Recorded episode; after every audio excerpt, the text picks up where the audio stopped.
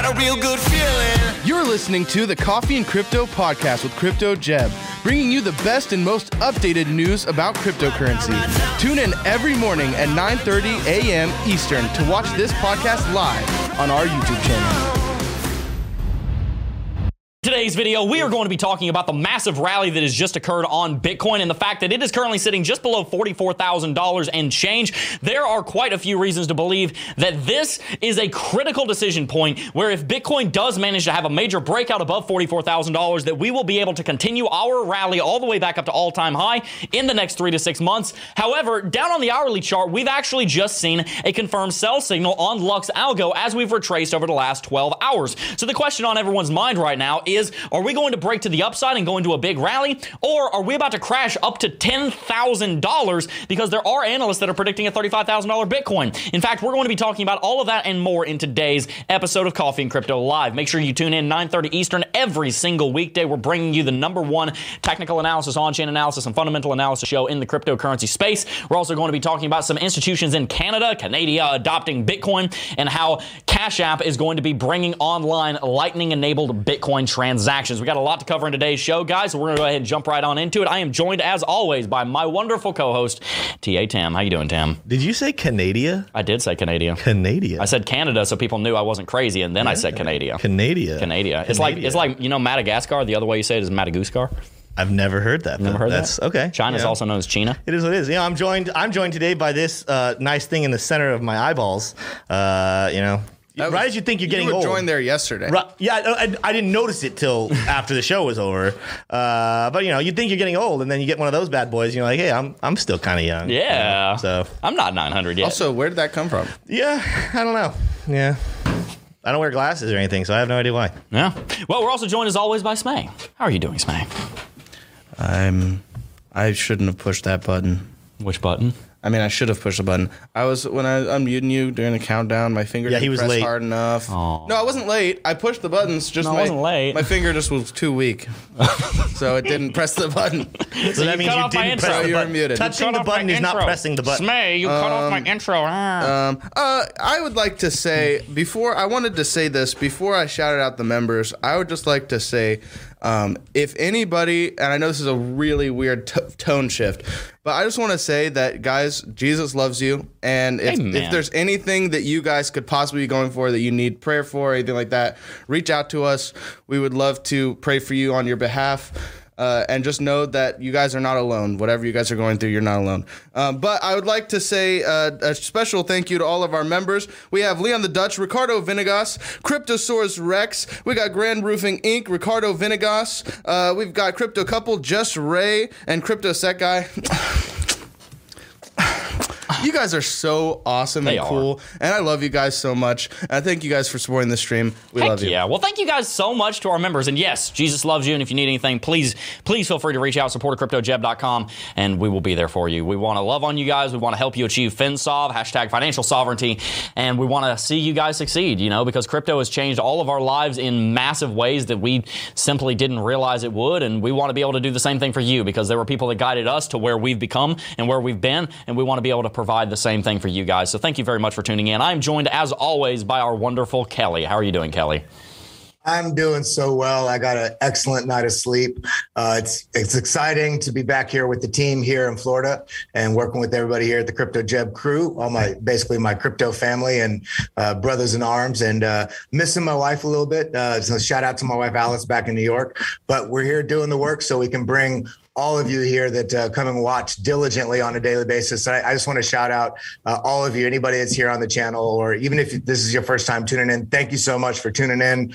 Uh, if you would just tickle that like button, press the subscribe, help us uh, get this uh, get this knowledge out to more people so we can help change the world through crypto and help empower more people just as yeah. uh, crypto jeb said financial sovereignty with that we got so many things to go over today is it going to go up is it going to go down let's see we got the signals for you Well, guys, what we're going to do now is we're going to go ahead and jump straight onto CoinMarketCap. Take a look at what's going on in the top 10. Bitcoin sitting at 40, uh, $43,600. And as someone said earlier, it's pretty funny. We started the show and then boom, we started rallying, went up 200 bucks in two minutes, and now we're down uh, uh, $250 in three minutes. This is on the minute chart, though, and you got to realize the minute chart really doesn't mean a whole lot of anything, so don't get too concerned about what's going on down there. We're going to do plenty of technical analysis here in a second. But just remember that Bitcoin is up 12% over the last seven days, Ethereum up 10%, both of them sitting pretty neutral over the last 24 hours. Binance Coin down 3%, but up 10% on the week. We can see that XRP up 10% again, up 35% on the week. If we go to XRP, we'll be able to see that XRP has gone into a rally. Let me go ahead and show you XRP. It has done relatively well over the last couple of weeks, over the last couple of days, excuse me. It hasn't even been a couple of weeks. It's been over the last three, four days. Rallied 54%, 32 cents from 60 all the way up to 90. Definitely, definitely a good deal for the XRP community. Solana's down 5%, Luna's down 3%, DOT down 3%, Avalanche up 3%. That's great. I told you guys in yesterday's stream, I want to see Avalanche get up to $100 and change, and that will give me some confidence that this market is going to rally. Now, the thing I want to show you on the top 100 here because CoinMarketCap has finally fixed it so that when you sort by the top 100, it uh, sort by biggest gainers and losers. It only shows you the top 100. If we look at the top 100 here on CoinMarketCap, we can see IoT, I, IOTEX is up 20%, uh, Kadena up 20%, Sheeb up 14%, XRP up 10%. So there are some pretty large gainers, but for the most part, the market's actually down, and overall, it is down. We see Render Token down 100, uh, down 10%, Gala down 10%, Helium down 10%, Mina down 7%, Waves down 7, uh, 7.5%. And this is the point that we've been making, guys. And I really just want to kind of, uh, you know, zone in, zoom in on this because we've been talking about how, hey, yes, Bitcoin is in an uptrend. Yes, we have things like a bullish uh, buy. Uh, uh, buy signal on the daily chart for Lux Algo. Yes, on the three daily chart, we see that MACD is crossing bullish and RSI is doing what it wants to do, and we're above $42,000. Yes, all of that is true. But here's the deal, guys. Let me just make it very clear to you it's not confirmed. You know, Bitcoin has been rallying for under a week. It has been rallying and confidently breaking uptrends for under a week. And I want you guys to remember that we need to have confirmations and we need to give it time for the market to really prove itself. The market has not proved itself right now. And when we say in the title, could it rally or could it crash? We mean that because to be honest with you, in 30 days, Bitcoin could be sitting $15,000 above here or it could be sitting $10,000 below here down at 33K. There is a strong argument to be made for both of them. And at this point, I have an inclination that we're going to rally, but we don't know yet because Bitcoin has not made that decision. It's an if then statement, guys. I have my inclination that we're going to go through the bullish if then statement and rally, but there are plenty of reason to believe that that might not happen, and we're going to talk about all of them. Tim, how should we approach markets like this that have only rallied for four or five days? How confident should we be in a trend that is this young? I mean, anything that can go that quickly one way can go quickly the other way. Uh, retracements happen both to the upside and the downside. This is one of those things. I, I put on my Twitter last night uh, you know, this morning we rallied, I think, or sometime last night we rallied all the way up to, uh, what was it, 45.5. So, you know, great job, Bitcoin. The problem is, where was that daily close? What was I saying yesterday we needed to close above? to cancel out bearish RSI divergence on the daily chart, we needed it to close above 44. It did not. It closed literally 200 l- lower than that. So this is another waiting game Bitcoin is putting us in right now. And and you know people hate that. People want it to just be a rally, but you got to wait for confirmation. And guess what? There's not been confirmation that it's ready yet. Yep. If, it, if we can close today above, great. That's that's that's what we need. But if we can't, you got to continue to play out the cards that you're you're dealing with. You can't just wishfully hope that things are going to happen. Uh, that's how you get wrecked. Absolutely. Well, guys, now we're going to go ahead and jump into our Bitcoin technical analysis, and we're going to go ahead and run through all of this. The very first thing I want to show you is down on the minute chart. Take a look at this volatility, guys. We saw Bitcoin rally at 9:30 to 9:32, $200. Then over the span of the next three minutes, Bitcoin dropped $250. Then over the span of the last four minutes, Bitcoin rallied $300. So there's a lot of volatility going down going on down here on the minute chart. But one of the things I want you to keep in mind on the minute chart is that even though it is uh, definitely a very short term time frame, you can do technical analysis on it. And we actually had a bear pennant this morning, which broke to the downside as you would expect. It predicted a $42,700 movement. We only went down to 43,000. But the point here is that Bitcoin on the minute chart is actually in a bear flag. It's a relative, it's a relatively uh, strong bear flag as far as it's, it's, it's relatively bullish, but this is technically a bear flag. And technically speaking, we should be expecting for this to break to the downside following a price target like this that would push it down to 43,000.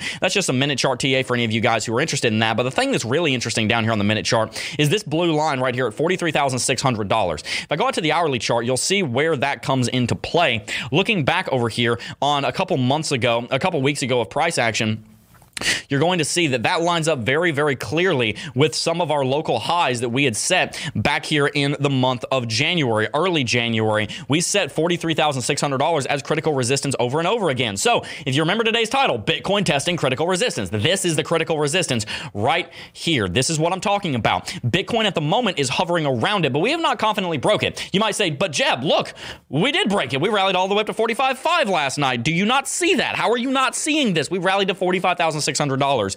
Obviously, we broke it. Well, no, actually, we didn't because literally 20 minutes ago, we were below that line. So we have not confidently broken it. The thing you have to remember about trend lines and all lines is that they're not actually lines, they are zones. There is always a catchment zone around every single trend line. And in this case, it would probably look something a little bit like this. You can see this zone right here. Just connect the absolute tops up here and a little bit more, and then some of the lows down here. And then that's the actual resistance zone that we're looking at. There is no such thing thing as a resistance line, there's always going to be a little bit of a zone because you will never be able to say, okay, the resistance on Bitcoin $43,852.94. That is not the way it works because some people are going to put their resistance level one cent above that or one cent below, or their sell order one cent above that or one cent below that. They're going to put it $100 above that or $100 below that. So this is the resistance zone that we're tackling right now. The question is, will we be able to confidently break bullish out of it or not? If we don't, what we're almost certainly going to do is pull back down here towards $39,500. Now, we're going to talk about the reasons why that might occur, but Tim, what are the major levels of support that you are looking at if Bitcoin does not manage to continue and rally above this zone? Yeah, no, I mean the first one is the obvious 42. That was a key level during this. That you know, back in again early January, we kind of hovered between 40 and uh, 44, but 42 was kind of a middle point there. So the first one I'm looking at is 42. After that, again, I would look at 40. Then I would look at about 39. It, again, it's going to be somewhere between 39 and 39.5. And then after that, I, I think if we break below 39.5, I do think what's the point other than to go down and set up uh, lower than that $35,000 daily close. Uh, so again, I, am not saying it's an absolute certainty we go all the way down there. There are levels of support between where we are right now and 30, uh, 35,000. However, uh, again, there's the possibility still stays in the cards, but you know, let's focus on 42 and 39 first. Yeah, and I'm definitely seeing a lot of reason to believe that we could potentially go down to that $39,000 level. In fact, that 39K level is the 50% Fibonacci retracement from the local low. Uh, the absolute low of this downtrend at $33,000 extrapolated all the way up to our local high that we set last night. That uh, 50% retracement is $39,000. So to be clear, guys, I said this once. I'm going to say it again. I'll probably say it 20 times before the stream's over. I am bullish on Bitcoin. At this point, I do think that we are going to go into an uptrend. However, we are not in an uptrend yet. We are in a tertiary uptrend to the secondary downtrend. We have to bet on the trend because the trend is our friend until it ends. We have not exited the tertiary down, uptrend to go into the secondary downtrend. What am I talking about? What is this tertiary secondary nonsense. Well, here's the deal. We are in a primary uptrend, meaning that we're in a bull market. Primary means bull market, bear market. Secondary means a contrary trend to the primary trend. So we're in a bull market. This is primary. This is called first order. So first order trend right here. Our second order trend is anything that is in contrast to that longer term trend. So you can see that this would be a secondary downtrend, secondary downtrend, secondary downtrend, secondary downtrend. But then when you zoom in, you start to see tertiary trends, which actually go against the secondary trend. Right now, we are in a tertiary uptrend. This is a third order trend to the second order downtrend to the primary uptrend. I hope that makes sense. That's just some market uh, market anatomy, is what you might call that. That goes back to the Dow theory of markets from over 100 years ago when we were first figuring out, and by, when I say we, I mean technical analysts, analysts were first figuring out how to analyze price action charts. They realized that that is how you want to look at them. You want to look at primary, secondary, tertiary, and if you have a very small trend, even a quaternary trend. That'd be a fourth, a fourth order.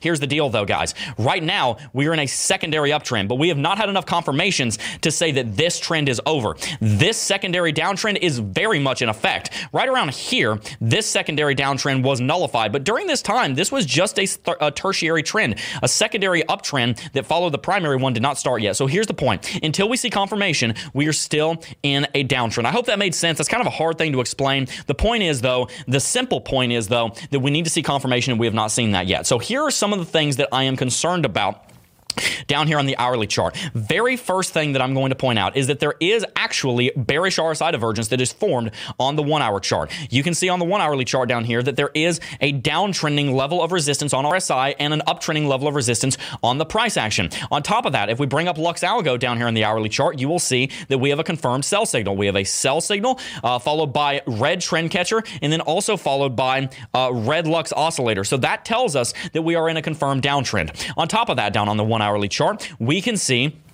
that there is a uh, bearish uh, bearish MACD cross that came in about eight hours ago. So all of that tells us, okay, look, the market is relatively weak right now compared to where it was a day or two ago. On top of that, RSI is sitting down here at 50. It briefly dropped below 50. That tells us that the bears are starting to get more powerful. And also, if you look at Lux Algo's reversal zones on pretty much all of these time frames, one hour, two hour, four hour, we are currently sitting inside the uh, the top of the reversal zones. In fact, we've gone very, very deep into them. So that tells us two things. Number one, it tells us there's a lot of bullish sentiment right now. But two, it also tells us that we need to see a correction. So, Kelly, I actually want to hear your take on this. What are you seeing from some of the short term indicators? Are you seeing some short term indicators that would, well, indicate that we're going to see a drop down to that 42 level or maybe even down to 40? Yeah, well, let me pull up uh, here on Market Cipher. Uh, I, I, was actually just staring at the weekly, and I was going to break it down backwards, but I'll just start here at the four hour. Uh, the four hour definitely does show uh, we do have a red dot uh, momentum starting to come back down. Uh, RSIs are angled down, and the VWAP uh, is coming down. Uh, you can almost see here that the money flow is starting to uh, move down a bit here, but this is not enough of an oscillation based on the, this move that we have that I'd really call that um, significant money coming out and then in addition to that, uh, I would say that here, uh, you know, basically contrary to that, actually, I would say, looking here, I noticed this yesterday, uh, uh looking on a much longer time frame on the two week chart, uh, we have actually here, if I, if I bring up the RSI, you can see we actually just basically set up this huge trend line that we just bounced off of. So this is kind of like the confluence of, uh, or the the the frustrated thing that we can as YouTubers can say and analysts can say it could go up, it could go down. Well, in this in this uh, in this term, I would say that uh, just like we showed yesterday on on the on Market Cipher, uh, here, let me see. There we go. Uh, on Market Cipher, we did on the weekly have that cross to the VWAP coming back up and the momentum coming up. So, in terms of how this week is going to play out, I do think that uh, I do think it's going to end uh, end over the next five to seven days, probably up.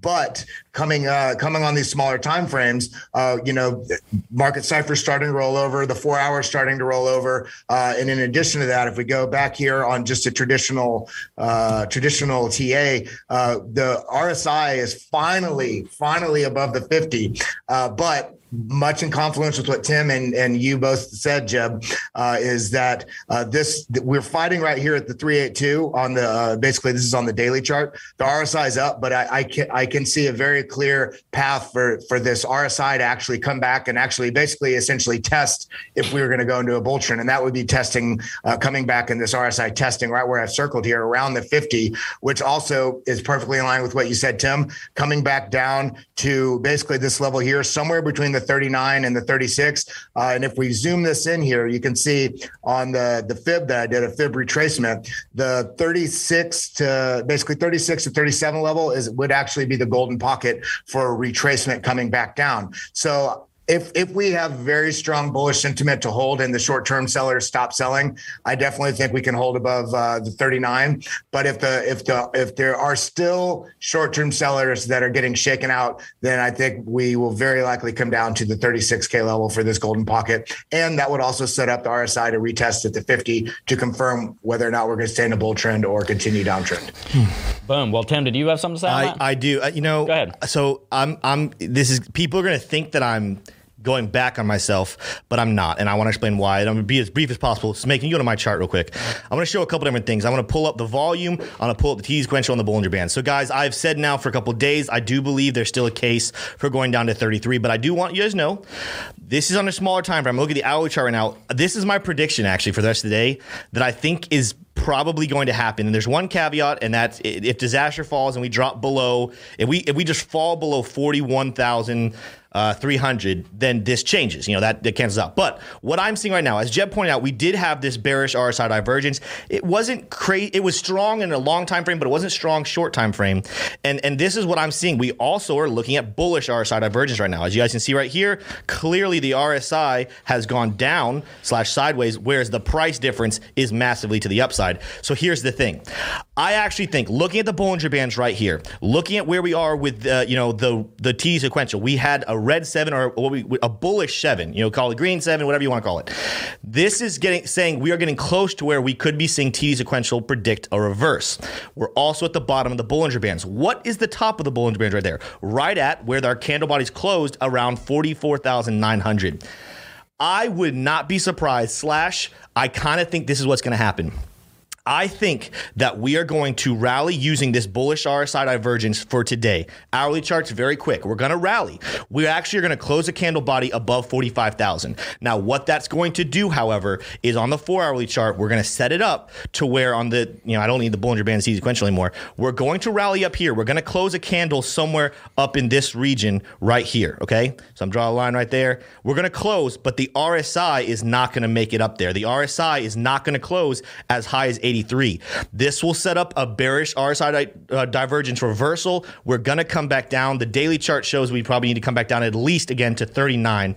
Uh, but I think people are going to get faked out. I think people are going to see us rally back up above $45,000 and say, oh, all these people saying we're going down were wrong. They're, that's not what's happening. We're rallying. And, and watch us have another fake out before that actually sets up what we need. Because this is very weak bearish RSI divergence on the 4 hourly chart, not very strong. I think that we can form a little bit stronger where the price goes a little higher, but the RSI stays low. And that's what's going to cause us to go down at least, like I said, to the 30, $39,000 level somewhere. Let's see, right in here. And then what we could do, this is the saving grace to prevent 33,000. If we can close somewhere around 39.6, we would set up, what is that? Inverse head and shoulders Boom, I was about pattern. say that. And then we can move bullish.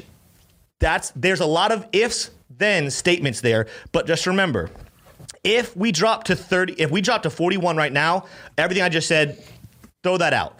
But if we don't, we do have the bullish RSI divergence to rally back up above 45 to then set up bearish RSI divergence, which would take us down at least here. If not, there's a chance we still come down to this 30, around 40, uh, 33, 34, somewhere in that region, setting up daily bullish RSI divergence. And guess what? Tomorrow I'm making a video on why that would be very significant, but I'm going to wait till tomorrow to give you guys the details on why. Boom, guys, make sure you look forward to that. Now, I want to show you something else on the liquidations front. This is a market uh, uh, uh, indication that I look at quite a bit. Taking a look here at coinglass.com forward slash liquidations data. This is a site I go to quite frequently. We're not sponsored by them or anything. We just enjoy their site. We can see, if we go to the period of 15 minutes, we can see that over the span of, di- of different 15 minute intervals, over the last, you know, ever since 3 a.m., about six hours ago, we have seen $15 million get liquidated on Bitcoin three times. 15 million here, 17 and a half million there, 12, uh, 13 million there, 7 million there. A lot of a lot of longs have been getting liquidated ever since we hit this top. And this is the thing that I'm kind of uh, not concerned about, but the thing I want you guys to keep in mind, and that is that as I've talked about for the last two weeks, actually I've been talking about this for the last two months. Whenever we go into an uptrend, people get exuberant and they say, "Oh, goody, we're going into an uptrend. I'm going to long." And then guess what happens? They didn't wait for the confirmation that we told you guys about. I said, wait seven to ten days after we see Lux Algo buy flash on the daily chart that's confirmed, after we see a three daily chart MACD cross that's confirmed, after we see RSI break the 14 interval moving average on the 14 da- on the three day chart, and then also wait for us to get above $42,000. Give all of those indications seven to 10 days, and then think about going into a long position. At this point, it has not been seven to 10 days, it's been two or three. And what's happening right now is a lot of people are not following that heed, uh, either because they haven't heard or they don't know. And they are entering long positions right now when we have not even broken a local top yet. We have not even broken $44,500, which is our local top over here. We have not even broken up here at 48,400. We have not even broken $52,000. A lot of people are in longs right now expecting, okay, Bitcoin's going back to all time high. And I think it's going to go back to all time high, but we need confirmation before we go and put our money on the line. We're dealing with finances here, guys. This is really important. We got to make sure we're being careful and stewarding our resources correctly because there's people that are counting on us to be successful so that we can be of service to them. And so that we can be of service to ourselves, so that we can help ourselves, so that we can, you know, give generously and, you know, give joyfully. We want to be able to do that kind of thing. But to do that, we need financial sovereignty. And one of the ways that you will achieve financial sovereignty is by being wise with your assets, not going into longs too quickly. And what has happened here is we had about $100 million in total worth of longs get liquidated in the last eight hours. And I fear, I don't fear, but I am concerned, I should say, that if we do start going into a downtrend towards 42K, that there's a bunch of longs that are going to get liquidated down here. And if we go down to $39,000, we could see another cascading long event that could wipe out a lot of our progress. Tim, I want to hear your take on that. Do you think that we're going to see a cascading liquidation of longs that could cause a flash crash and ruin this uptrend? I don't know. So, you know, this this the good news is th- this is the the very good news is this rally did not really come because of longs. Uh, there's actually metrics have shown there. Yes, people entered longs, but not a ridiculous amount. We actually think this rally potentially was sparked by the spot ETF, and we talked about it on Friday where we needed to be so for to have bullish momentum. We ended up being way above what we needed. So the good news is is I don't think the longs themselves are going to be what gets liquidated and cause us to go all the way back down. I think it has way more to do with the whales wanting to buy in at those lower prices. Mm. But what I will say, and again, I, while I still hold that that is something that could happen, and I, I think there's a very good reason why we need to go down that low for long term bullish action, there's still a case like maybe the whales will say, you know what? Uh, I think a lot of people are ready. Let's go down to 39. Let's buy at 39, 39.6 region uh, and then we'll be ready to go. There's there's a lot still on the cards that could happen. This is kind of a boat where we need to wait and see. There's a lot of unknowns. There's a lot of ifs, uh, and due to that, I'm not confident right now to either buy or sell if I was doing trading. Yeah, no, I agree with you, and the reason is because we have not seen that confirmation yet. Right now, we are in the process of going against the longer term downtrend. We need to see some more confirmation that that is going to occur. Now, if we look out here on the four hourly chart, I'm going from memory here, but I do believe that uh, actually I take that back. I was going to say there were some bearish RSI divergence here, but there's not, not that I'm looking for anyway. Now, the thing I do want you guys to keep in mind is that Bitcoin does have a lot of bullish fundamentals right now. It does have a lot of bullish on chain, and there are a lot of reason to believe that we're going to go into an uptrend. Again, I've said it like four times. We'll say it again. I do believe, and I am in the camp that the Bulls are going to win, but the Bulls have not started winning yet. I need to be very clear on that. I am bearish until proven bullish. I want to be bullish because I see the technical indicators, I see the fundamental indicators, I see the on chain, I see where the sentiment is going, but I am bearish until I am proven bullish because that is what logic and my wisdom and my five years of work in this market has shown me that I need to do. I might want Bitcoin to go to fifty thousand dollars, but I cannot, in good conscience, come on this channel in front of three, in front of in front of twenty thousand people that'll end up seeing this video and tell you I think Bitcoin's going to $50,000 when I don't have confirmation of that. That would be irresponsible of me because it would lead you astray. So I'm not going to tell you what you want to hear. I'm going to tell you what you need to hear. And what you need to hear is that yes, Bitcoin wants to be bullish, but Bitcoin has not proven it yet. And that is my stance on the matter. Now, with that said, I do want to throw it to Kelly for some on chain and some news. Kelly, take it away, my friend. We got some headlines to cover and some really interesting stories as well. Absolutely. And I've got some on chain stuff I want to uh, to, to share to support everything we're saying, both on the uh, bullish and the bearish front, or I should say on the bullish and the conservative front, because even though we might have a small correction from here, that doesn't mean that the bulls aren't starting to uh, gain the all the signals and the fundamentals needed to actually make that follow through. But we do need to trade safe. So I'm going to share. Uh, here we go. So, uh, and I apologize yesterday on the on chain. I, I, I wasn't able to share my screen, so I hope it's up now. And uh, here you can see I, I, shared this on my Twitter. This is from IT Tech, and if we break this uh, bring this up here. Uh, this is showing the exchange net flow. And we've talked about this uh, many times that when you have uh, money going into exchange, that's essentially uh, tends to be a signal for people looking to be prepared to exit the market or trade trade out because they think the price is going down. When when when there's a uh, an, when there's an outweighing of money coming off exchange, that's that's a that's a setup for whatever coin that is coming off exchange to be in preparation uh, for being a long-term holder to not to trade. Uh, and in, in, this case, you can see on the bottom side here, this is this is still outweighing. We had a little bit of an uptick here, but overall, we're we're we're we're, we're still having larger outflows and inflows. Uh, this is the miner reserve, so this is how much uh, coin the miners are holding. If it's coming down, it means uh, they're selling. It means they're taking profits because uh, you know they, they don't think they're going to have an opportunity to harvest profits at a higher price, so they're offloading uh, before the price goes down further so they can reaccumulate at lower prices. And in this case, you see this purple line, miners reserves are, are going up. Uh, this very similar to the outflow and inflow metric. The exchange reserves, look how low this exchange reserve is, how much Bitcoin is on exchanges available to trade. Uh, this is this is just this is an incredibly bullish setup. It doesn't mean it's a bullish guarantee. It means that this metric is showing uh, overall that the it's supporting this narrative of the inflows and outflows as well as how much coin uh, the exchanges are holding in reserve on their on their exchanges. Uh, and this last thing I want to show here, this is miner outflows. This is another one that supports what we were talking mm. about with miners selling or taking profit. Uh, and there's there the miners are are essentially sitting on their coins now. They're holding them longer term. They're also more the, the major players in the mining uh, industry are are are are, are holding their coins. They're, they're not using them. They're not liquidating them for profits because a lot of them are publicly mm-hmm. traded now. So they have funding, which is incredibly bullish in the long term. We're still going to have this volatility up and down from where we're at. Uh, the next uh, two two or three things I wanted to share is this is uh, this is basically supports what we were talking about with the short squeezes, uh, and you can see here this is the short uh, squeezes. This is over uh, the last few days. This is a 180 minute moving average, but you're seeing every time we're having this price movement, we're also having a lot of short squeezes. But what I want to what I want to make you aware of here is, especially when we're getting this this these jolts of exuberance and, and bullish excitement, just because we're having small price changes, that also means we're going to be stacking up leverage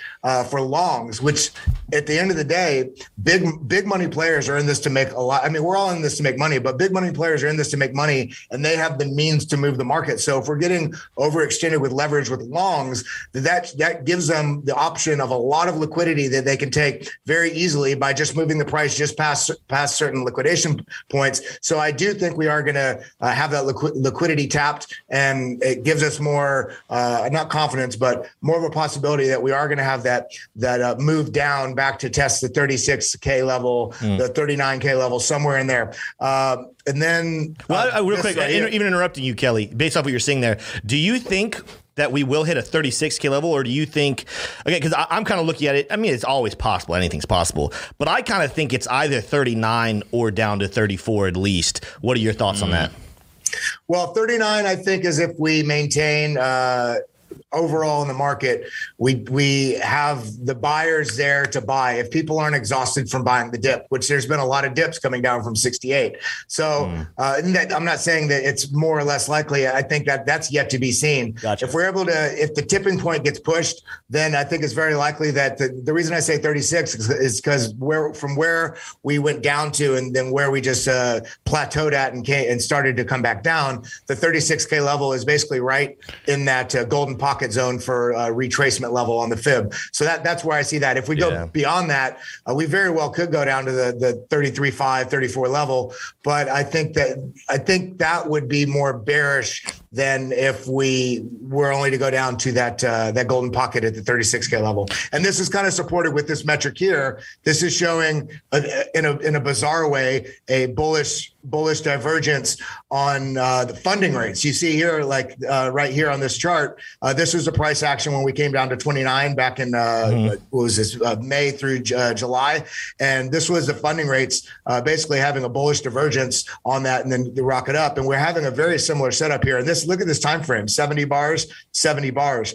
so we're kind of in that pocket in terms of if we're going to play out a similar fractal, which is never guaranteed, but we are setting up similar similar sort of metrics. And uh, that being said, looking at the stablecoin uh, stablecoin supply ratio or the SSR, if you're looking it up uh, on on chain stuff, we have a lot. When you have when you have this on the this negative side here, this is showing a lot of stablecoin essentially on the sideline. Which, if you think about it, is essentially liquid li- liquid liquidity that you can tap to then have buying power. So just like right here, same same point right here where we had the the May to July downtrend, we had a lot of stablecoin on this on the sideline waiting for that entry. Mm. And as it started to tick up, it started building bullish pressure. Uh, and as you can see here, we're, we're just kind of setting up that same narrative. So with all those things combined with uh, on chain, I think we're we we still have a little bit of the shakeout because there's a lot of liquidity on both shorts and longs.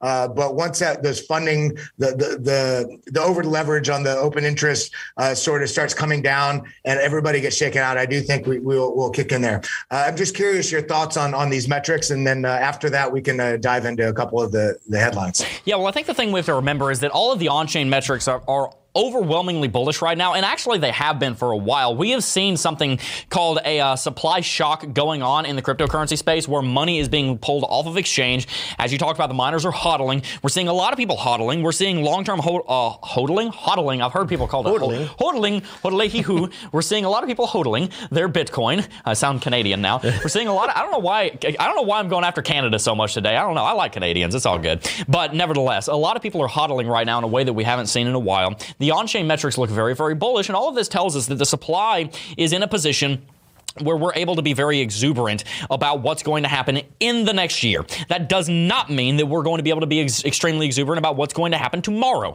That means that we have strong underlying intrinsics, but it doesn't mean that those underlying intrinsics are going to push us to the upside right now. And you actually see an evidence of that down here on the minute chart. Now, again, before I even go to the minute chart, I want to encourage you don't pay too much attention to the minute chart. So, this is a very simple point because nothing has happened yet. But even in just the last 15 minutes, Bitcoin is down $500. So, I don't put a lot of stock in that. What I did tell you earlier today when the stream started was that we were in a bull flag right now. If you go back on the stream, I literally showed you this. I showed that you, you that we were in a bear flag, excuse me, and that the price target for that would be down at 43,000. We are currently following through on breaking bear, uh, bearish out of that price, out of that bear flag down there on the minute chart. So the point here is the on chains and the fundamentals and the supply and all of that are very, very bullish, but it takes time. The thing that you have to keep in mind is that it is supply and demand, mm-hmm. not just supply. It is supply and demand that affects price. Right now, the demand is low. The supply is in one of the best places that it's ever been, guys. The, the, the, amount of Kelly, do you know the number off the top of your head what the long-term ho- uh, hodler ratio is? The I, the the number of people that have been hold, holding the number of Bitcoin that have been held for more than 155 days. I want to say it's 84 percent of them have been held for more than 155 days and not moved. Do you know that number?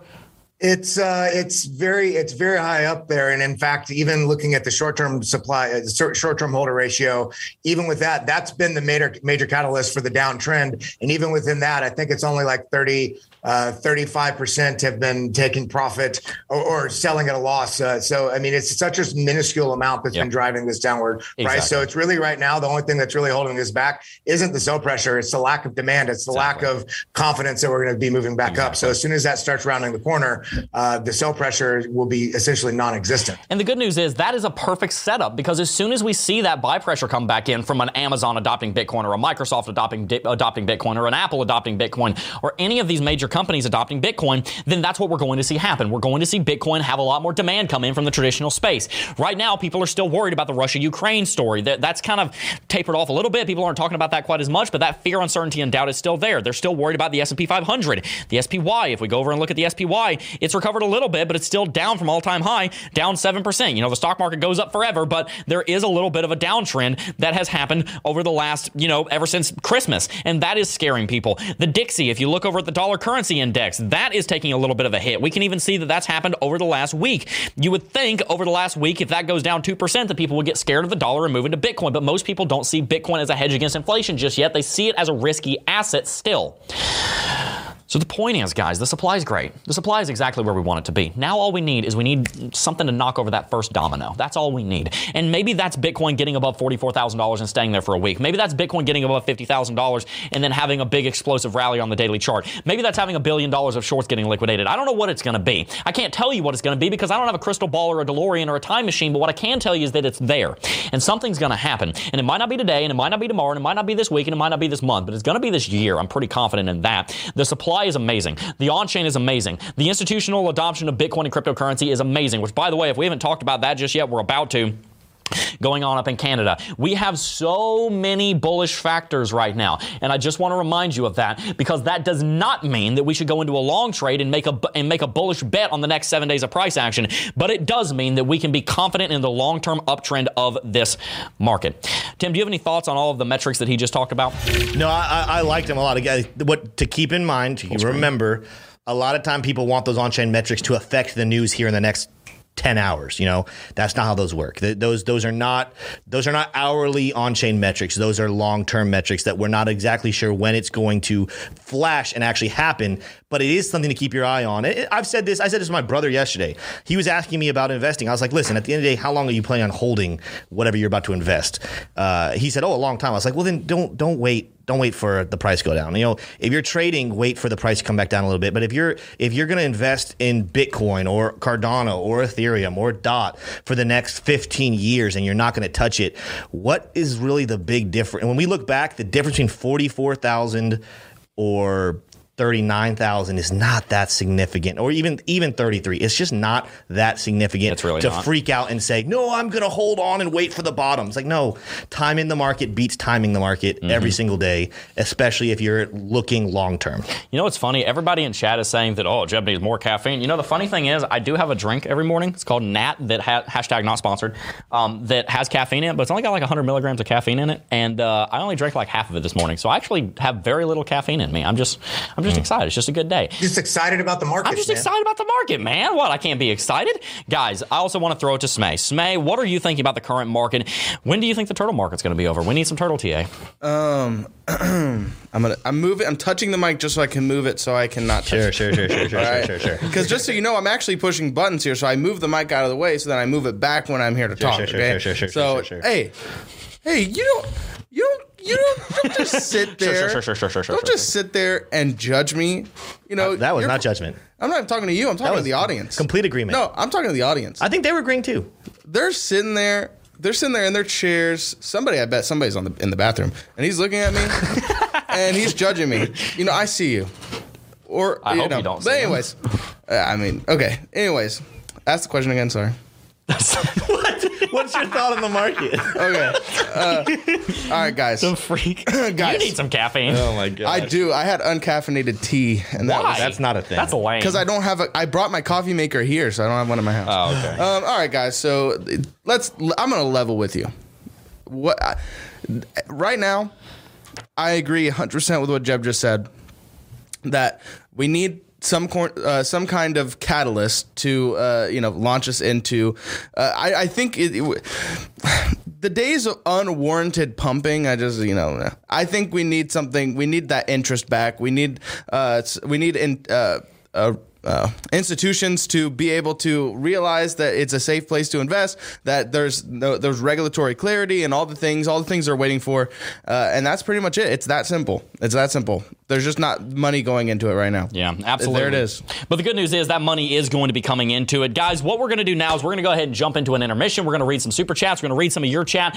Thank you guys so very much for tuning in today. We've got 3,000 people watching. Let's get that like button up above of 1,200. We really appreciate when you guys hit the like button. And the reason we appreciate that so much is because it helps YouTube to promote our content in the YouTube algorithm. We believe that we're providing very high quality technical and on chain and fundamental analysis every single day. And we want to be able to share this content and what we know with more people. So when you hit that like button, you're helping us to get the word out and spread the good news of Bitcoin and crypto. So hit that like button. And also, by the way, today's show is brought to you by LuxAlgo. It is one of the sponsors of our channel, and it is my favorite technical indicator, hands down, bar none. I love it. You saw me do some technical analysis on Bitcoin with it earlier. I talked about how it's telling us that we might be about to go into a downtrend on the one hour chart, which, if you take a look at the one hour chart, just go ahead and jump onto my chart really quickly. Looking at LuxAlgo, you can see it said that there was a confirmed sell signal right here. And then what's happening? We're starting to go into a downtrend. What happened when we went into an uptrend? Confirmed buy signal. Called this whole movement, guys. LuxAlgo is a phenomenal technical indicator. I personally know the man who created it, and I'm a very big fan of not only the team behind it, the leadership behind it, but also most importantly, the product itself. I would use it every single day, even if they were not a sponsor of the channel. But if you sign up with the link in the description box down below, you will get 20% off at coupon. Uh, you will get 20% off at checkout by using coupon code JEB J E B B. Anybody in chat, feel free to ask questions to other people in chat what they think about LuxAlgo. But let's go ahead and answer some super chats. Yeah, we're going to be really quick here just so you guys know anyone who's waiting. We will be discussing the key KPMG news here very quickly, uh, here shortly. And then we'll also be talking about institutional adoption of Bitcoin as a whole. So make sure you stay tuned. Don't tune out. We have a very, very good rest of the show lined up. But super chats we have, not a lot. We have one from yesterday, Siobhan Goley. I want to start off by saying, Siobhan Goley, you are faithful, my friend. You are faithful that if you don't get the answer, you are uh, emailing our support team. So this is from yesterday, Shafang. I hope we can answer this as best you as best we can without jumping into uh, financial advice. But he says, "Is it a good time to buy Luna and ADA for short term or long term?" Thanks a lot for my I miss chat. I appreciate the effort the team puts in every day. So again, we're getting into the boat of financial advice, so we have to answer this carefully. But Jeb, what would you say to that? Yeah, long term, uh, first and foremost, I'm not a financial advisor. This is not financial advice. We're not entering into an agreement or a contract or any kind of dealing where I am a financial advisor of you. I am just giving you my honest opinion. In my honest opinion, I think now is a phenomenal time to be buying Cardano and Luna. And to be honest with you, I've bought Cardano at these levels recently, and I'm looking to buy some more Luna at these levels. Haven't bought any Luna yet, but I'm thinking about doing it. I think Luna is a great project. So, yeah, I can give you uh, my opinion. Can't give you advice, but I can give you my opinion. I think that they're fine projects. I think both of them are leaders in what they do. I think Terra Luna is the number one algorithmic stablecoin project in the entire cryptocurrency space. And I think that Cardano is the number one layer two blockchain to build smart contracts on. Yeah, I actually think it's better than Ethereum. It just doesn't have the as large of a community, as large of an ecosystem yet. But I do think it's going to get there. I'm not saying Cardano is going to flip Ethereum, but I do think its technology is actually better. So yeah, that's my opinion on those two projects. I think they're phenomenal projects, and I see nothing Yeah. wrong with buying them at these levels. he, he just gave another one, and I'm going to reword what he said Full screen. because he said, "Should I buy AVAX or Luna?" But I'm going to reword that for you, Jeb, to you answer. say Which do you or lack? Yeah, AVAX. So Okay. I'm going to reword it. Which do you prefer, AVAX or Luna? Well, that's like saying, do you prefer, you know, I, apples or oranges? They're two different things. It's, it, you know, do I don't know. I would prefer one of those over the other. Yeah, that's a bad analogy. It's like cookies or sandwiches. Yeah, it's like there you go. It's like cookies or sandwiches. It's like one of them's like a snack food and one of them's a lunch. It just it just kind of doesn't doesn't really compare. Here's the deal. I think both of them have phenomenal uh, technology. What I will say is this: if you look at Coin Market Cap, Avalanche is a layer two competing with a oh, excuse me, it's a layer one competing. with I may have called Cardano a layer two earlier. I meant a layer one. Car, uh, Avalanche is a layer one competing with a lot of layer ones. It's competing with you know Solana, Cardano, Ethereum. It's competing to a certain extent with uh, you know some other cryptocurrencies, but those are really the big four there: Avalanche, Cardano, Ethereum, and Solana being layer one protocols. Fantom, it's kind of competing with as well. Luna's kind of in a league of its own. There's no real hmm. major algorithmic stablecoin project. So if I was going to bet on either one, I would probably bet on Luna because Avalanche has a lot more stiff competition. Avalanche has to go up against the likes of Cardano and Ethereum, and that is a tall order. I do think Avalanche will be successful, don't get me wrong, but I think that Luna is already positioned to be the number one in its weight class, and that's what it's already doing, and I think it will sustain that. Hmm. Great question. Let's do one more, and then we'll jump can I can I just note something that I thought was very good in chat? Wow. Uh, the guy named Unsavory Flint said cookies are better than sandwiches. I mean, that's true. I like sandwiches. Isn't but that? cookies Hold on, his, look. His name is Unsavory, Unsavory Flint. so he doesn't like savory. He wants he likes cookies. Oh, that's that's. Well, what about what about if you get something like Oreo, which is technically a cookie It's a sandwich? cookie sandwich. Uh, oh. But what if he goes to Subway and he gets a sandwich and then they want him to buy cookies? What does he do? Now I feel embarrassed. No one thought it was funny. I didn't thought think it was funny. I tried to Oh, make it's it. I quite tried to make it sound like. It to was be fair, isn't an Oreo like a sandwich cookie? That that was what Smay So- said. so- No, that's oh, I- what Kelly said. Oh, that's Kelly what Kelly said? said. Oh, well, that's This true. is devolving. All right, wait, wait, one, Get yeah, back we're, on we're gonna keep track. going back. One more question, then we're gonna go back into our discussion here. Uh, let's see here. Abdullah Safar said, "Do you think the bull market will end in mid-March? This is the date where the Fed will raise interest rate. And what are your thoughts about XRP and Dash?" Uh, Dash is a dead project, to be honest with you, unless something has happened in the last four years that I'm not familiar with. Dash, I remember when I got into cryptocurrency, was the big deal. It was the big kahuna, and everybody was getting nodes built on it, and they were making money on it. It's ranked number 81 now for a reason. I would not invest in Dash personally, just my opinion. Not a financial advisor. The other one was XRP, and then the other part of that was bear market in March. So, as far as XRP is concerned, XRP is suppressed because of the SEC lawsuit. It has been for a while. I'm not personally heavily invested in XRP. Got a little bit of it. It's not the kind of project that I am the most interested in, but I'm not going to be a hater on it because I do think that it's providing a lot of value. And what Ripple is doing with all of its products, helping small banks be able to uh, be able to uh, process remittances internationally, is a great thing. It's a, they're providing a lot of value in that in that market. Um, and you know, people say like, "Oh, it's a banker's coin." It's not really. That's not really a fair assessment of it because yes, it's helping banks, but it's mainly focused on helping the small banks, not mm-hmm. the big massive banks. So I don't have a problem with XRP. Yeah. I'm just not big invested in it. No, I think the best way to put it, I, I, actually think XRP potentially what it, it's really doing is allowing small banks to compete with big banks. Yes, that's a good way to very put it. good. That's a good way to put it. So yeah. I'm not personally hugely invested in XRP, but I do see a lot of opportunity there. And to be honest with you, I might eat my words on that and want to invest in it. We'll see. As far as the bull, as far as the bull market ending in March because of raised interest rates, no, I don't think that's going to happen. Raising interest rates will cause a shock to the stock market, which will scare Bitcoin for a time. But within a couple of weeks, Bitcoin will probably have completely forgotten about that. To be honest with you, because it's two layers removed. The Actually, it's three layers removed. Interest rates affect, so let's go through this. Interest rates affect the US dollar. The US dollar affects the stock market, and the stock market affects Bitcoin. So it, it just, the, the effect starts getting smaller and smaller over time. I really don't think that that's going to cause a bear market. It's not going to be a great news story, more than likely. People are probably not going to jump out of their dollars to go into Bitcoin in that news case, but I don't think that's a big enough deal to stop the bull market.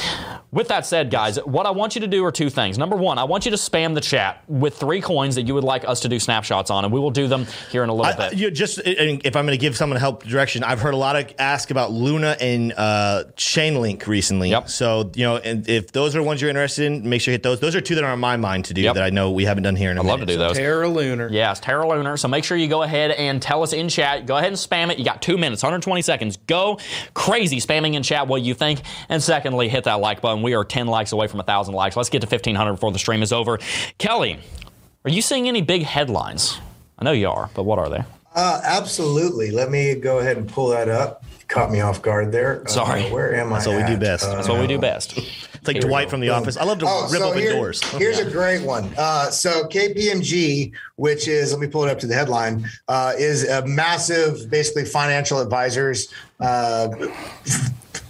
Parent company that has a, a, ton of financial advisors around the globe, uh, and they just basically announced that they they and they didn't say what the spe- uh, with specificity what the total was in terms of the percentage of the treasury, but they did uh, make an announcement that they are adding Bitcoin and I believe Ether as well. Mm-hmm. Yeah. Yep. So financial firm KPMG is a Can- in Canada added Bitcoin and Ethereum to its balance sheets, uh, which is it's massive. One because it's not just an institution. If you think about it, it's a double edged sword here, uh, a, a bullish double edged sword, sword because it's not just you know, like a movie theater or a car business. No, this is a financial services firm. So the fact, uh, the vote of confidence, if you will, uh, that a financial services firm is adding a portion of their treasury, uh, you know, having it be Bitcoin and Ethereum will go miles. Also, it, it also signals that it's probably something very likely that they're going to start be uh, sharing that that that info and uh, you know, uh, what am I looking for here? The word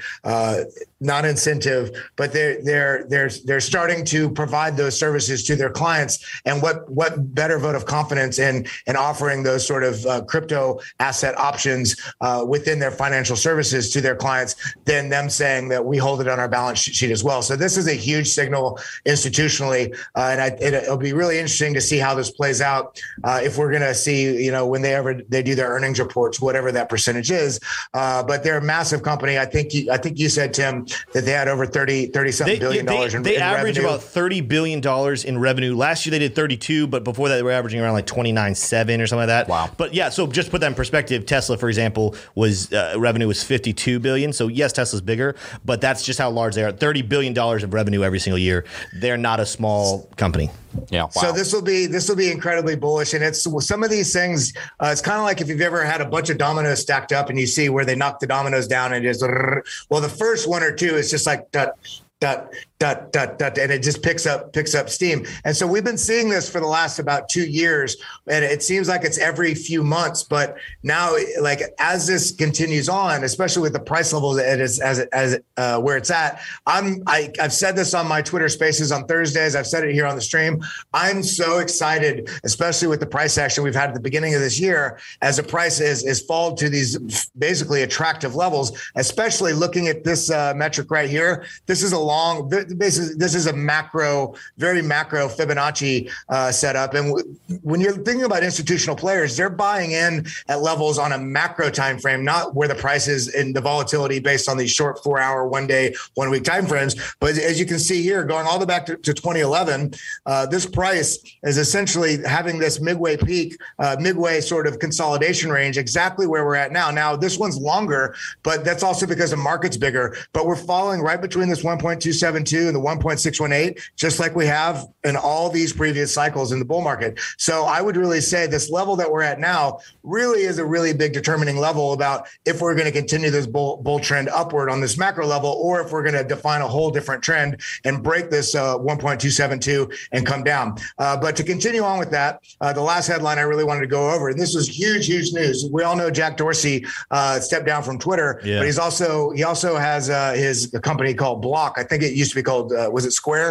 Uh, And uh, Block is responsible for Cash App, and Cash App uh, basically just basically, as you can see here, Lightning Network uh, is now available on Cash App, and it's the fastest free yes i said it free way to sit to pay anyone in bitcoin to transfer among friends to send you know cross border payments all this sort of stuff. And with lightning network it's sort of uh alleviates the, the tension from the slow, considered slow uh, in comparison to other uh, cryptos because the block time in Bitcoin is a lot slower than like whether you're sitting on XLM or XRP or Avalanche or you know all these other coins are a lot faster. But with Lightning Network, it sort of it's like it's essentially a layer two on top of the uh, Bitcoin network that allows you to send transactions much faster and much cheaper. And now it's integrating with Cash App, which is a huge, huge deal. Uh, it's going to be really interesting to see how that plays out. And I'm curious with you, uh, your thoughts on this, Jeb. How do you think this is going to ripple,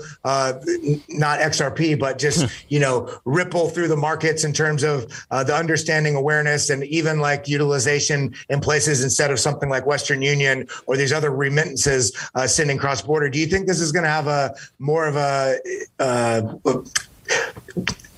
inclusive like it's going to bring people on Yes. the lower trajectory of retail markets uh, to be basically involved in the the crypto and bitcoin uh, networks because now they can send stuff like this cross border to families if you're working here and sending back money back home to mexico or even pay uh, between staff what do you, how do you feel like this is going to ripple through the markets No, it's going to have huge effects, and we've already seen it happening in El Salvador. We actually, while we were at the North American Bitcoin, Bitcoin conference, unfortunately there was an audio issue, but I actually interviewed the man that put together all of the onboarding and security for the uh, for the wallets in El Salvador. They brought on four million people in the span of 90 days. They had to build a tamper-proof, hack-proof, fraud-proof system that could bring on an entire nation to use Bitcoin for remittances, and they are saving about one percent of El Salvador's GDP on remittances. 22 to 24 percent of El Salvador's en- entire gross domestic product was international bank transfers in the form of remittances. And if those if those bank transfers uh, have a between a three to six percent on average transaction fee on them, you take three to six percent of 22 percent, you got about one percent of gross domestic product going to bank fees. I'm sorry, Wells Fargo, El Salvador needs that money more than you do. It's that simple. The what, what the man said, um, uh, Justin Newton is his name. What he said from stage got a standing ovation in front of 3,000 people. He said, if we can save people four dollars on trans on transaction fees, that's enough money to that's enough money to feed a family of four lunch. And I had chills go down my spine when he said that. That mm. put every hair on my body standing up. It got me so excited for what Bitcoin is doing. That right there is financial sovereignty. He got a standing ovation for it, and he deserved it because El Salvador is better now for having Bitcoin. Lightning Network and the layer twos that are built on top of Bitcoin and Bitcoin and the cryptocurrency space are doing that around the world. That's one of the reasons I love Cardano. So yes, absolutely, that's going to have a big impact. Yes, absolutely, Cash App uh, adopting this is going to have a big impact. Yes, mm. absolutely, KPMG adopting Bitcoin. And buying Bitcoin and Ether is going to have a huge impact because, like you said, it's lining up the dominoes and knocking them down. If you've ever seen that meme where you got one tiny domino that knocks over a bigger domino, that knocks over a bigger domino, and then soon enough you're knocking over like one of the stones from Stonehenge, that size of a domino, that's what we're seeing right now, guys. We've seen it happening in droves over the last 10 years, but it's been picking up. Four years ago, when I got into cryptocurrency, it was unthinkable to think that a, that a, that a Tesla would adopt Bitcoin. It was unthinkable to think that a thing like Bakkt would launch. It was unthinkable to think that Starbucks would partner with Bakkt and, and would, you know, be accepting Bitcoin and crypto. It was unthinkable, all of these things. That Microsoft will be moving into metaverse in the area of blockchain gaming. That would not, that was mm. Insane. And now it's back of the pa- it's it's it's back of the newspaper news. It's boring. We talk about oh look a, a company that does 34 billion dollars a year in revenue or whatever it is, 30 billion dollars a year in revenue just adopted Bitcoin Ether. Okay, whatever. Yeah, I saw that last week. That's what we're talking about here, guys. Sometimes some of the biggest most groundbreaking news that changes the course of human history is not on the front page the day that it happens, but it is in the front page of the chapter in the history books because when you look at it in hindsight, you realize how important it was, and that's what we're seeing happen right now with all of these different news stories. When we're seeing Cash App adopting Bitcoin, when we're seeing KPMG adopting Bitcoin, when we're seeing all of these major news stories that right now we think are nothing because oh we're so worried about bitcoin's price being down from all-time high. Oh no it's been in a downtrend for three months. I'm not knocking that. I understand a lot of people are down a lot of money. I am not invalidating your fear. That's not what i'm trying to do. But what i am trying to do is give you perspective and make sure you realize that the long-term fundamentals are the thing that matter because in 10 years you're not going to worry about a three-month downtrend. You're going to remember that the fundamentals put you where you are today financially and i hope that we can be a part in helping you to get there. Here's a question I do have, Kelly. I don't know if the article said anything or if you've seen anything about this. Is there a, is there a limit on how much can be sent via Cash App? Uh, I, I haven't I haven't seen that. Uh, I- yeah, I'm not sure about. It. I thought it was interesting because you know obviously we, we had that article the other day about the the bill that's going to be presented to allow Bitcoin transactions under two hundred dollars uh, to be untaxed. You know, is this is this a way that we don't? You know, is is there going to be a bill that negates Cash App's uh, uh, ability to do this? You know, is there going to be? Is this going to flow with it? Is it is Cash App going to adopt that number two hundred and say okay, anything under two hundred is free, everything over that then obviously due to regulation is going to have to be taxed. I want to see what happens there. I do think though what's really cool, and I don't think this is one of the headlines we were really going to talk that much about, but that that article that came out is not a very important article in the grand scheme of things. But the J.P. Morgan Asset Management exec who said he's tempted to get Bitcoin, but he's not going to do it just yet. I thought it was really interesting because one of the things he said is you, he's like you just not you're not seeing any transactions of Bitcoin whatsoever. This completely changes that. This you know Lightning Network on Cash App is actually going to allow people to be moving Bitcoin and sending it and receiving it a lot more. So I wonder if J- JP Morgan's asset manager, uh, what was his name? I, I have it right here. Uh, Michael. Cembalest, Kembalist, I don't know how you pronounce his name, but I wonder if this is going to change it for him because he said he's like I'm right. He's like I'm so tempted to buy it, but there's a there's I don't see it as gold just yet, But and I don't see it as being a fiat currency. So right now I'm going to stay out of it. I wonder if this is what pushes him over the edge. It's really funny. Ja- Jamie Dimon is losing control over JP Morgan's culture because everybody at JP Morgan wants to buy Bitcoin. I know people that know people that work at JP Morgan. There's a bunch of people working at that company like, oh, I want to go buy Bitcoin. And Jamie Dimon's out here hating on it. He does not speak for his own company in that area. It's pretty funny. Go ahead, Kelly. And one of the one of the last things I wanted to share, and this is regards to the Cash App uh, deal, is is this right here. These these are not wealthy people in many of these countries. They're, they go to other countries to work and send money back home. And this just this this article here, just in relationship to El Salvador, this isn't including Mexico, Brazil, Argentina, Venezuela, like any of these other. And th- this is globally too. I mean, this right here, just El Salvador alone, in one year, for, they they're basically. Uh, taking $400 million back that they're having to give in fees just to send money through uh, a Western Union or one of these other much slower, much more expensive services. So when you have these other services, these crypto uh, projects like uh, uh, well, Lightning Network uh, layered in with Cash App, you you are going to inject $400 million just in El Salvador alone in a year back into the hands of the people. And the money that they earn that they're all they're doing is trying to send it home and they're they're paying these exorbitant fees that really add up over time. You know 400 million dollars is a lot of money. I mean it's hospitals it's roads it's it's, it's new houses it's uh, the ability to go, pay and go to college. It's it's it's a lot it's going to have a massive effect uh, moving forward in terms of keeping the money in the hands of the people that made it versus giving it to somebody else just to transact and that's really what blockchain is about cutting out that unnecessary middleman Yep, four hundred million dollars. If unless I am doing some really stupid math, El Salvador's GDP is twenty five billion. Is twenty five billion dollars. That's one point six percent of GDP that they're going to get back. Mm. That one point six percent of GDP. You know what you would do with an extra one point six percent of your income? If you're making hundred grand a year, that's a hundred. That's sixteen hundred bucks. That's a lot of money. That's that's a whole lot of money. You can feed a family oh. for two weeks on that. So my uh, my dad actually just texted me. He must be watching along. He said uh, Cash App Cash App lets you send and receive up to a thousand within uh, within any thirty day period. So you that's- can increase uh, you can increase the limits by verifying your identity and your name and birth and all that kind of stuff. So that's there, interesting. there are some limits, but I think I think it's uh, adjustable based on what sort of level of verification you have. That's Yeah, and also that is going to serve a lot of people in countries that do not have the same, you know, prosperity that America does. Where a thousand bucks is a lot more to that to somebody living in a nation like Nigeria or in El Salvador than than it is in America. A thousand dollars in America is a lot of money, but it's a lot more money to a lot of people in the world. So that's something you got to keep in mind. This Cash App story is great for people in the first world and people in the mm-hmm. in very developed nations that are very wealthy, but it's an even bigger story for people out there that really need the help that Bitcoin can provide. Hmm.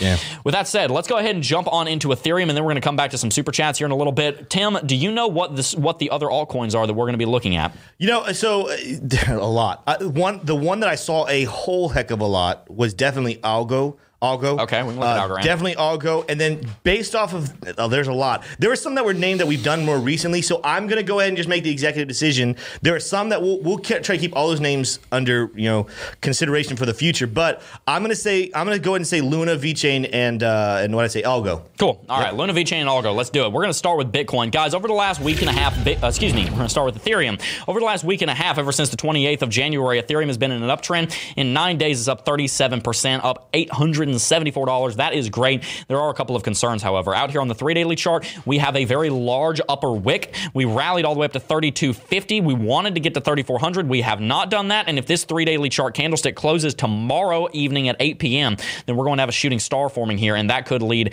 Ethereum to dropping back down to $2,800. Now, one of the other contrasts I want to bring to you is the fact that on Bitcoin, on the three daily chart, we have seen our bullish MACD cross. On Ethereum, however, that has not occurred yet. We have not seen our bullish MACD cross. We also have not seen Ethereum's RSI push up above 50. It's at 44 right now.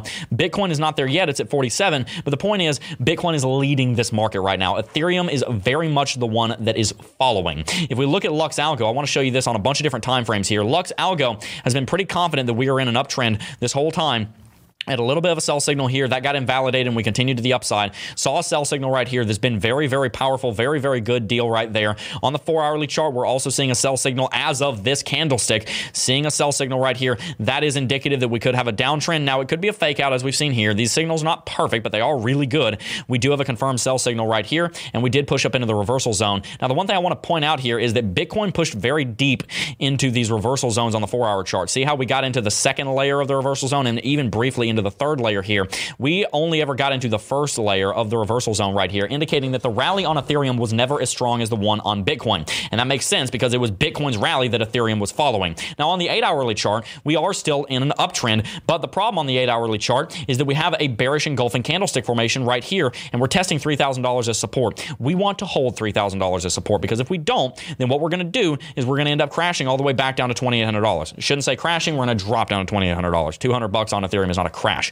But the reason that it's so important, in my opinion, that we hold this and rally to $3,400 before then pulling back down to 3K is because if we do that, then that would institute an inverse head and shoulders pattern right here, which would be very, very bullish, just like what we saw in Bitcoin. Again, very similar markets right now. This would give us a price target of $5,000. That would send us all the way back up to all time high if that was confirmed and we actually followed through on it. So that's what I want to see on Ethereum. We have not seen as much bullishness on ETH as we have on Bitcoin, at least in the technical indicator landscape. So I am looking forward to seeing a little bit more bullishness on Ethereum. The good news is we do have a confirmed buy signal on the daily chart, and we are currently still above $3,000, which is the level that I said I want to see Ethereum above for seven to 10 days. So Ethereum's looking okay, but we just need to see some more time there. Now we're going to go ahead and take a look at Luna. We've talked about Luna a little bit earlier. If you don't know what Luna is, you can find it on CoinMarketCap. It's worth $22 billion. Terra Luna. It is the number one largest algorithmic stablecoin project in the cryptocurrency space. The reason that's so important is because when regulators inevitably come down on stablecoins, it's going to be much harder to come down on algorithmic decentralized stablecoins. So Terra has a lot of regulatory hardening built into the way that it was created. Looking at its chart, we can see that it has a, had a very steady growth ever since November of 2020. In that time, even to the downtrend of where it is right now, it has rallied 20,000%. That is the power of building a great product and then letting the, the community do the marketing rather than spending a billion dollars on marketing and then trying to deliver a product. Luna has already delivered a product that is being very successful and has a lot of great fundamentals behind it. Now, here's the deal on Luna it is in a downtrend and has been for the time ever since Christmas. Even right now, even on this little rally, it's still down 48%. Is that a bad thing? I don't think so. I think Luna deserves to be in the top 10, and I think that it's a phenomenal project that you should consider having in your portfolio. I'm not a financial advisor, I don't know your situation, but I do think it's a good project. One of the things I can say is that Luna is actually respecting a longer term uptrend right here with a ton of tests of support and resistance here, support right there, and then we actually bounced off of it right there. Looking down on our shorter term time frames, if we zoom in a little bit, we can see that we have not seen a bullish uh, buy signal coming in from Lux Algo just yet. We have seen that happen on Bitcoin and Ethereum and a lot of altcoins, but we have not yet seen it happen on Luna. For Luna to do that, we would probably need to go up to 65 to $70. And if that were the case, then that would probably follow Bitcoin moving into a large rally. It's bullish on MACD, but I'm not too worried about the MACD on the daily chart. And if we look at Lux Oscillator, we can see that it is green. So we do have one of three confirmations for a bullish MACD, uh, for a bullish uh, Lux Algo flash on Luna. Just has not happened yet. So here's the deal with Luna, guys. Luna is lagging behind Bitcoin. If you watch yesterday's video, which you haven't, if you haven't watched yesterday's video that went out on the channel about the altcoin engine, you need to watch that video. That's a really important video because I explained something I call the altcoin engine about how Bitcoin leads and then it takes a break, and then the altcoins lead and then it takes a and then they take a break, etc. Right now, what's going on is Bitcoin is leading. It is the one that everybody's interested in. So the altcoins are not really doing as well as Bitcoin is because all the attention is on Bitcoin.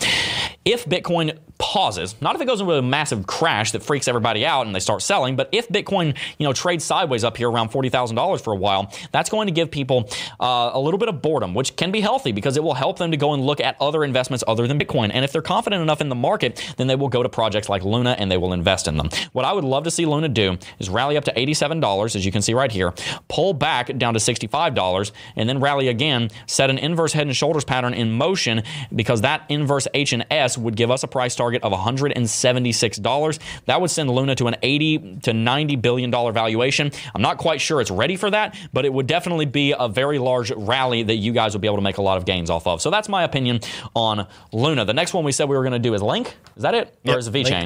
You well, said Link or you- VeChain? you- oh no, yeah, sorry, VeChain. You said. VeChain. VeChain. V- You yep. said VeChain. Let's go ahead and take a look at VeChain, guys. I think Chainlink is the other one. Chainlink's the other one. I thought you said Algo.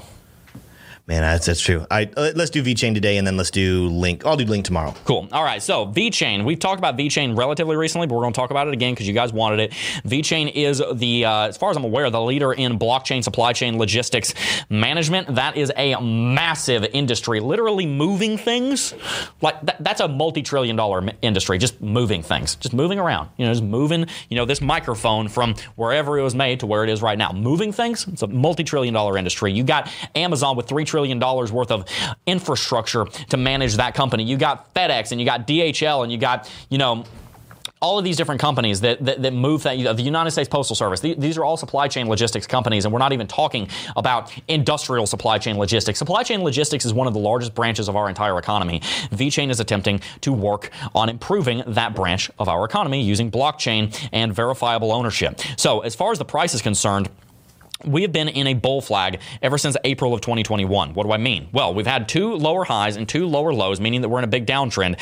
However, if you just draw a simple price target here, that actually gives us a price target, as you can see, of about a dollar and fifty cents on VeChain. We're at six cents right now. I'm not saying, by the way, that we're going to go to a dollar and fifty cents because if VeChain went to a dollar and fifty cents, then it would probably be worth over a hundred billion dollars, and I don't think it's ready to be worth over a hundred billion dollars. But the point is, VeChain will probably at least rally all the way back up to its downtrend here at 13 cents. That would double it from $4 billion market cap all the way up to $8 billion market cap. I do think, by the way, that it's going to hold this longer term uptrend right here because that is the uptrend that has been in play ever since pretty much the inception of VeChain. We had tests on it back here in, in August of 2018, back here testing resistance in July of 19, resistance here in uh, July and August of 2020, and now we tested it as support.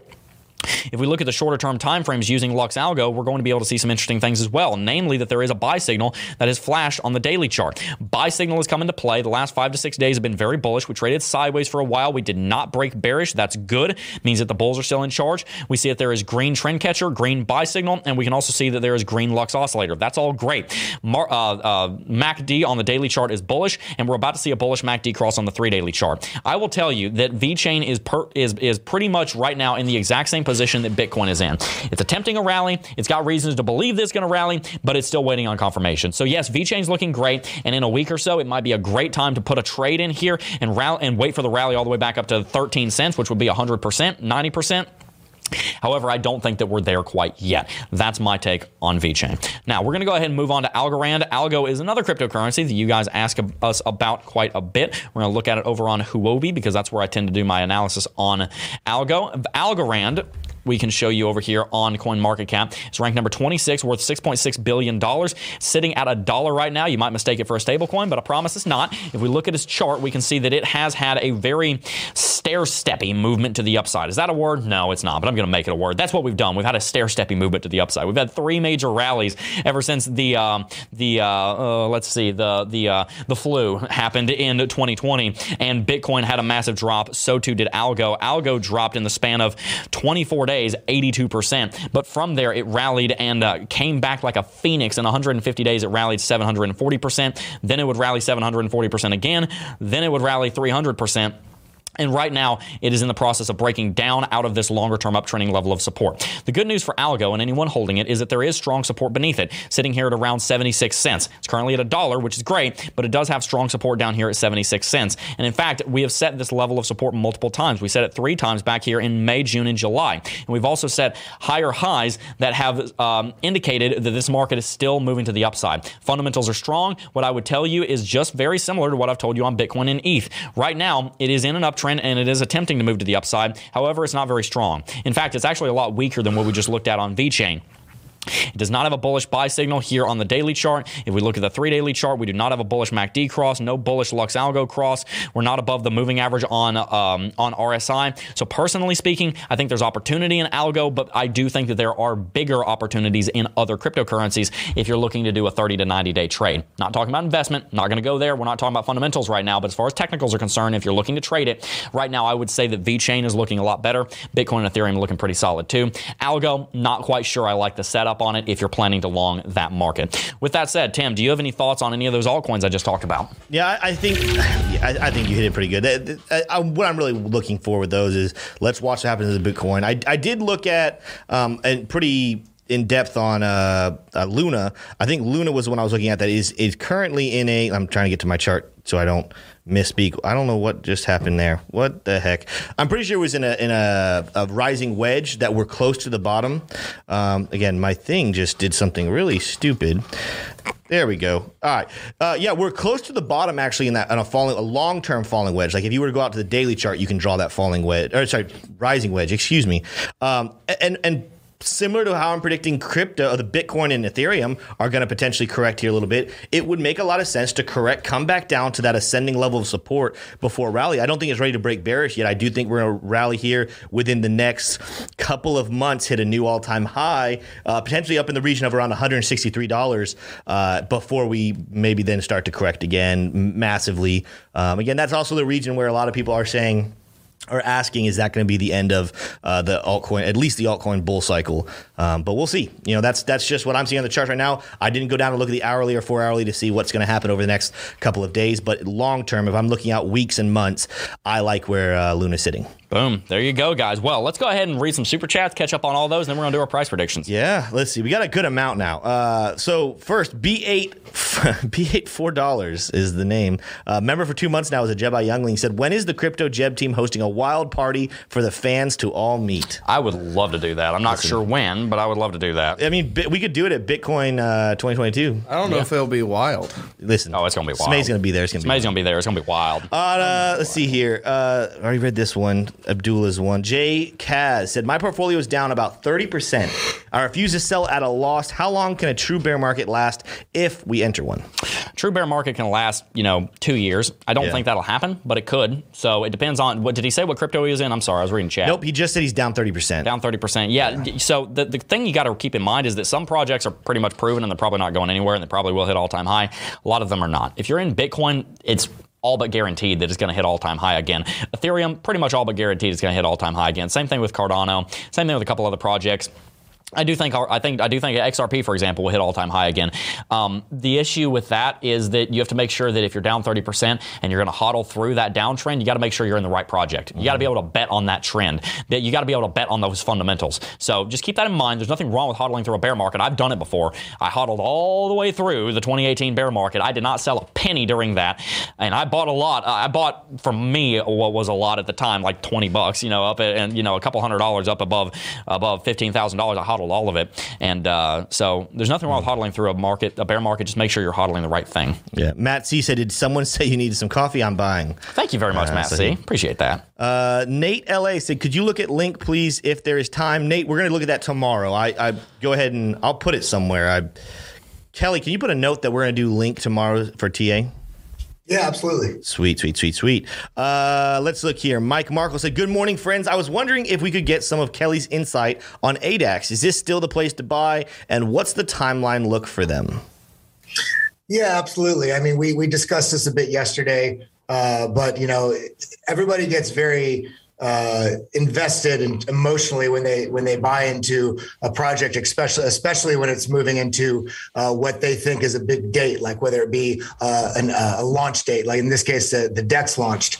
Uh, but I think uh, there's been a there's a quite a bit of coordinated FUD around it on launch, and the, the the CMO uh, Dovidas actually went through and contested every one of the FUD pieces on on this on this Twitter profile that was putting out, all this stuff. But that being said, uh, they they're doing a great job. Their team has been really hard at work. I'm following along in the in their Telegram group, and uh, from what I what I've read, they're looking to be uh, I think by the end of this week launching their all their updates of basically the version 1.1 which is going to address a lot of a lot of user suggestions about how to really uh, shape this up to be uh, the best uh, DEX uh, available. Uh, and with when once that happens, essentially what they're going to be doing, they've been they've been slow playing it, much like Cardano does or has done over the last few years. They've been slow playing uh, some of the things that that will be needed to roll in, which is you know getting uh, you know a lot more liquidity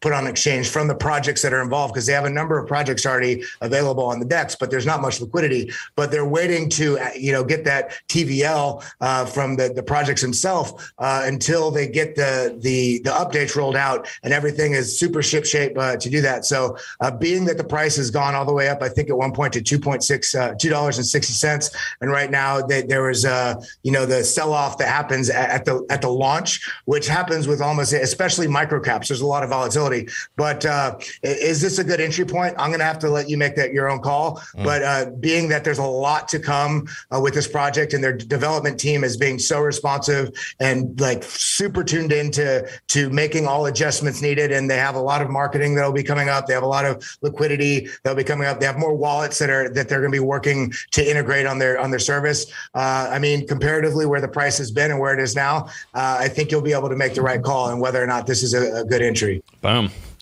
Good deal. Let's go. Keep going on here. We have one from uh, Cody. Uh, Cole, no, say sorry, Cody Colgrove. This, this is a chat, just a regular one. If we have cash on hand, should we wait or start DCAing? I think it's not a bad idea to start DCAing already. I've got I have a lot of my friends and family DCAing right now, and uh, so that again, not a financial advisor. I don't think there's anything wrong with dollar cost averaging. I think it's a good idea. Yeah, we'll keep moving on. We have a uh, super chat from Crypto Alchemist, and he clarified something. He said, "Do you guys think that the recent hack uh, and to Solana are going to lead to its demise? Is it just circling the drain at this point with big money to save it?" He clarified, he "I'm sorry, super chat should have said." I should say hack and network congestion. Um, so uh, we kind of discussed that a little bit, Jeb. I want you to answer that, but we, we kind of were talking about how that wasn't actually a Solana hack; it was a bridge hack. It was a bridge hack, So, yeah. do you have anything you want to add to that? Yeah, I mean, look, there's a lot of concerns around Solana and about how the token distribution went, that there's a bunch of big money players in it, and that it's centralized, and that there's, you know, weaknesses in the chain, and that there's, you know, different things that have to happen on it. The fact is, those are all very, very important. It, it just really is, and you need to do your research on that. I'm not personally invested in Solana, and I have not gone and done a ton of research on everything that's going on with Solana. I don't profess to be an expert on it. I'm not invested in it, so it's not something that I put a lot of time and effort into researching. I put a lot of time and effort into researching, you know, Bitcoin, Ethereum, Cardano, and all these other projects I'm invested in.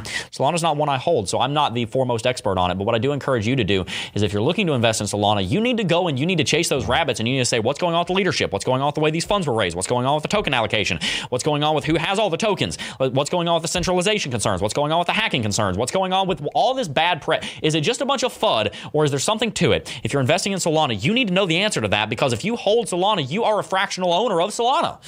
So that you have a vested interest in that because you have your money locked up in that. So if you are invested in Solana, you need to go and do that research. Mm-hmm. And I'm planning on doing a lot more research on Solana so that I can help you with that. I haven't yet though, so I don't want to speak on something I'm not the most familiar with though. Last super chat, and just so you guys know, if anyone super chats, we'll just add that to tomorrow's list. So this will be the last one we read today, and we're going to be brief with the answer. But Zebra's asked, uh, got into cake heavy around thirteen dollars for a long term hold and staking.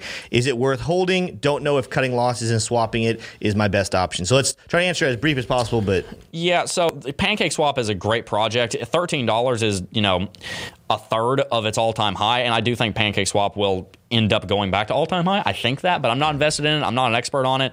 Um, to be honest with you, I can't really answer that question very well. Kelly, are you f- more familiar with Pancake Swap to be able to give a great answer to that?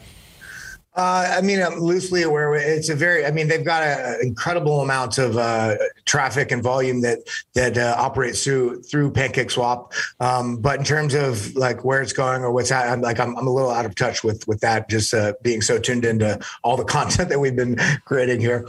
Yeah, for real. Well, good deal, guys. Let's go ahead and move into our price predictions. yeah, so you know we've been doing this the last couple weeks. I have mine and Smay's, but Kelly wants to give his, so I'm going to let Kelly go first. Kalikulum.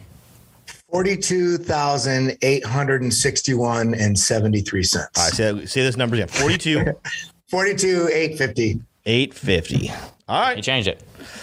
forty-two, eight fifty. Jeb, what do you got? Hmm. Friday's the 11th. Friday the 11th. I think that we are going to see Bitcoin trading at. What did Kelly say? 42,850? Well, you can't make a prediction based off him. I know. I'm uh, just trying to remember. That's strategy. That's right true. there. That is strategy right there. Hmm. Hmm. Let's do it. $45,000. Wow. Gonna do it. Wow. I'm gonna do it. I did it. I love it. Thank I you. love it. Am I am I in a bad Oh, spot? wait. You're the you know highest. what? We, I'm the highest. Oh, we didn't, okay. We did. We didn't. We didn't even bring this up. So for for those of you that watch regularly, uh, we one we've changed the time that we do this from Yes. nine thirty to ten Yes, forty five. And last week, you uh, if you weren't watching last You week, go you back don't and watch understand that. how It was exciting it was because in the course of about sixteen hours. Every single one of us uh, Was would right. have won the Huddle tro- Trophy at that moment. It went from 36 all the way up to 43, I think. And so it was just really interesting. And I was winning seven minutes before and the Tim end. and Jeb, they were neck and neck. so it was salty. It was super exciting. I was yeah. winning seven minutes before it closed. At 10:38, I would have won. And all that matters is that the exact It's second, true. you know? It's true. Here's the here's where it gets good, guys. So I love it. Jeb is the highest. I'm gonna go ahead and say Jeb is the highest predictor of forty five thousand dollars, followed by Kelly at forty two eight fifty. So I will tomorrow present the math on what the if if it gets between them, if it stays like where it is right now, what's that level for one of them to win?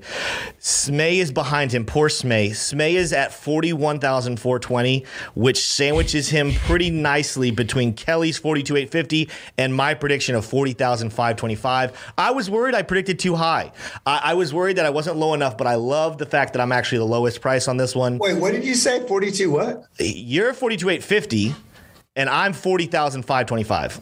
Oh, okay. Oh Yeah. man, I like my position. Yeah, you're the highest. I You're definitely like the highest. where I Again, am. And mine, mine, Okay. mine tracks with my reasoning that I think we're at least going to eventually touch 39 again. So, uh, you know, there's a, there's a lot of there's a lot of Hmm. We candles and wicks right there sitting around the well, I Tim, the good So we'll news see. is I'm going to be gone tomorrow at my monthly meeting, and every time I leave, Bitcoin moonshots. Well, So no, or it crash. It does something interesting. It, it either crashes or it It's rises. never a boring day when I'm gone. It's true. The whales it's always really make sure to keep it interesting so that you know Tim has an interesting show. Yeah, you know, it's, Yes. you got to keep it. No, here's something we are going to be doing, just so everyone knows. So if you guys tune in a little late, You know, uh, we're we're gonna be doing our show tomorrow, so that is what we're doing tomorrow.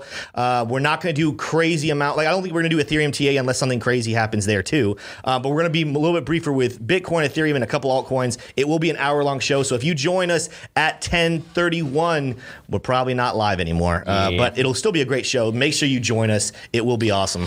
Well, guys, thank you very much for tuning in to Coffee and Crypto. We go live 9:30 Eastern every single weekday. Please make sure to hit that like button if you haven't already. We got 1,300 likes. I know we can get to 1,500 before the show wraps out. Make sure to follow me on my social media. On our social media at CryptoJeb. We're at CryptoJeb over on Twitter and Instagram. You can find us at CryptoJeb Official over on TikTok. We post daily to all of those platforms. We actually got a lot of really cool posts that have just gone out over on my Twitter. So make sure you check out the Twitter account. And also, guys, make sure to sign up for Lux Algo if you haven't already. It's a phenomenal technical indicator. I use it as part of my tool belt. So does Kelly. So does Tim. And we absolutely love this indicator. We use it every single day. And if you want to get access to it, you can do so with the link in the description box down below. Use coupon code JEB, J E B B, for 20% off at checkout. Guys, I will not be here tomorrow. Tim will be hosting the show, but I'll be back on Thursday, bright and early. Really looking forward to it. I cannot wait. Before I go, though, guys, I do just first want to thank each and every single last one of you for watching, as always. And I will see you guys in the next video. Peace. Oh, I got a real good feeling. Hope you enjoyed listening to the Coffee and Crypto podcast. Tune in every day at 9:30 a.m. Eastern to watch live on YouTube. Follow us on our social media accounts at CryptoJeb. And lastly, we want to thank you for supporting us here at McAfee Media.